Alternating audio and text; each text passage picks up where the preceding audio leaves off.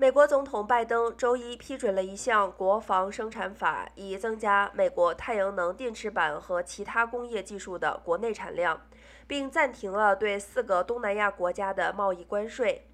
拜登宣布对来自柬埔寨、马来西亚、泰国和越南的太阳能电池板产品征收二十四个月的关税。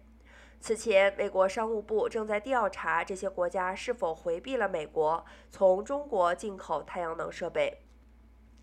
在该消息宣布之后，太阳能股价周一上涨。公用事业规模太阳能跟踪器技术提供商 Array Technologies 的股价在中午时分上涨了百分之十八以上，而 Sunrun 的股价上涨了百分之十一以上。